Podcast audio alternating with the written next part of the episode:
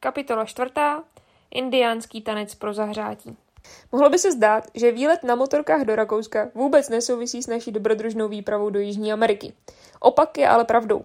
Testujeme limity, hlavně moji odolnost vůči zimě a vyšším nadmorským výškám. Zatím dobrý. I když včera jsem místo stavění stanu poskakovala po louce jako indiánka, abych se aspoň trošku zahřála. Naše plánování totiž opět nesklamalo. Přes den jsme měli v Praze nějakou práci, pak jsme přistáli na gauči, Dan plánoval trasu a já usnula. Vyráželi jsme až kolem čtvrtý. Na druhé světelné křižovatce ještě na Žižkově hází Dan blinker. Najíždí ke kraji a začíná se osahávat. Šacuje bundu a otáčí to. Zapomněl si peněženku se všemi doklady. V tu chvíli mi dochází, že nemám techničák k motorce. Rychlý vpád do bytu, pozbíráme doklady a teď už fakt vrčíme. Cestou nás překvapí hlad, asi jako každý den.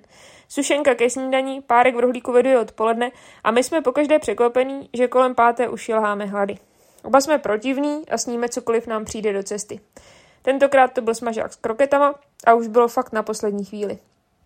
Ale dobrý, nezabili jsme se a jedeme dál. Přes apku bez kempu najdeme super louku kousek od Českého Krumlova. Stan postavíme potně a musím říct, že noční dojezd na motorkách po úzkých okreskách skrz lesy a pole není nic pro mě. Mám panickou hrůzu z blízkých setkání srnčího druhu. Tu část o mém mrznutí a zahřívání se rychlými trhavými pohyby už jsem popsala na začátku. Ve stanu a spacáku je rychle teplo, po pár rychlých poustech na Instagram usínám a probouzím se do růžová vyspalá. Dan se prý trochu vařil, ale nese to statečně.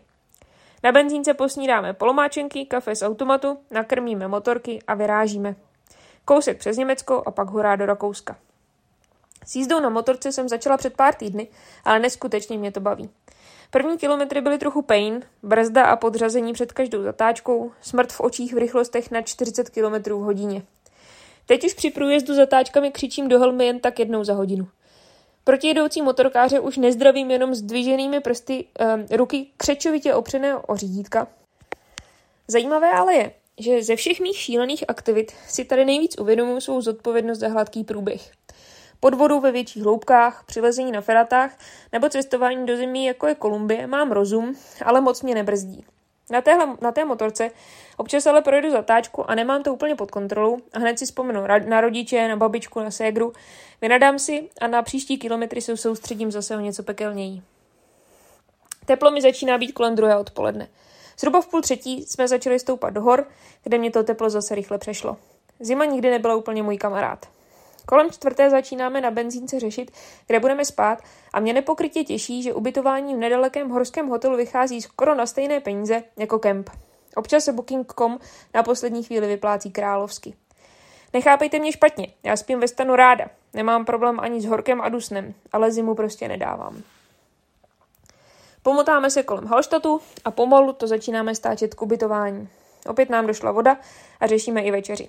Instantní těstoviny od Vitanik připravené k obědu s láskou na louce s parádním výhledem jsou dávno zapom- zapomenuty.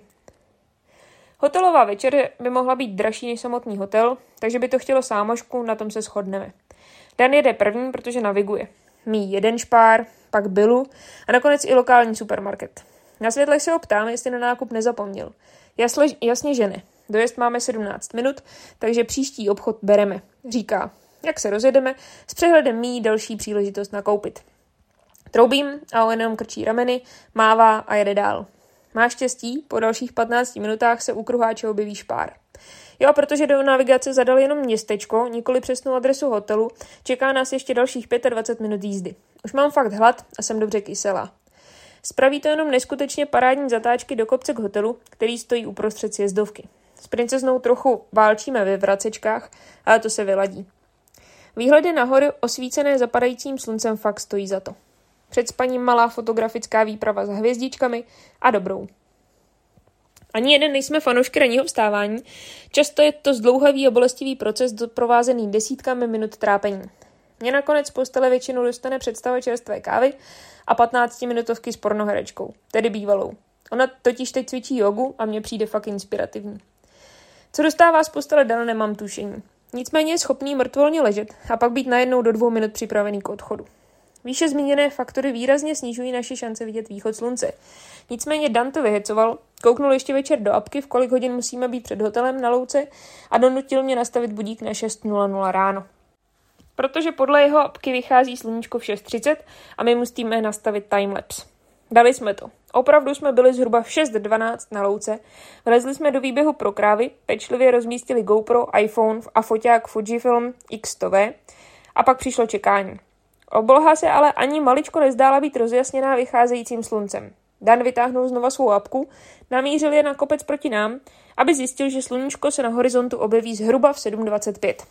Ono sice totiž vycházelo už o hodinu dřív, ale kde si hluboko nad, za těmi rakouskými kopci.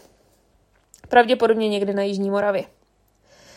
Moje morálka šla výrazně dolů, ráno je každá minuta v posteli cena a mrznout na horské louce brzo ráno naprosto zbytečně se s mojí osobností příliš neslučuje.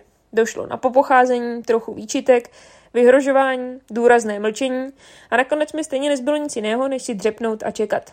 Slunce nakonec vyšlo a byla to nádhera. Jak nejprve osvětlovalo louky, pak se objevilo na kopci za námi a najednou to šlo strašně rychle. Za pár minut už jsme vrhali stíny, sluníčko začalo krásně hrát a my vypnuli všechno natáčení a šli si ještě na chvíli lehnout. Po snídani jsme vyrazili dál směr Grossglockner, což nebylo vůbec daleko. Zvládli jsme kafe, natankovat a už jsme u, prán, u brány platili nekřesťanských 30 euro za každého, abychom mohli projet do toho ráje na zemi pro motorkáře. Vážení, musím nepokrytě říct, že je to naprosto dokonalé místo. Překrásná příroda, nádherné hory a skály kolem. S motorkou se doslova šplháme po perfektních silnicích do kopce a užíváme si zatáčky. Víte, že štěrk, vodu, ani olej, ani bahno na silnici nemusíte předpokládat. Občas uhnete nějakým bláznu v supersportech nebo na závodních motorkách.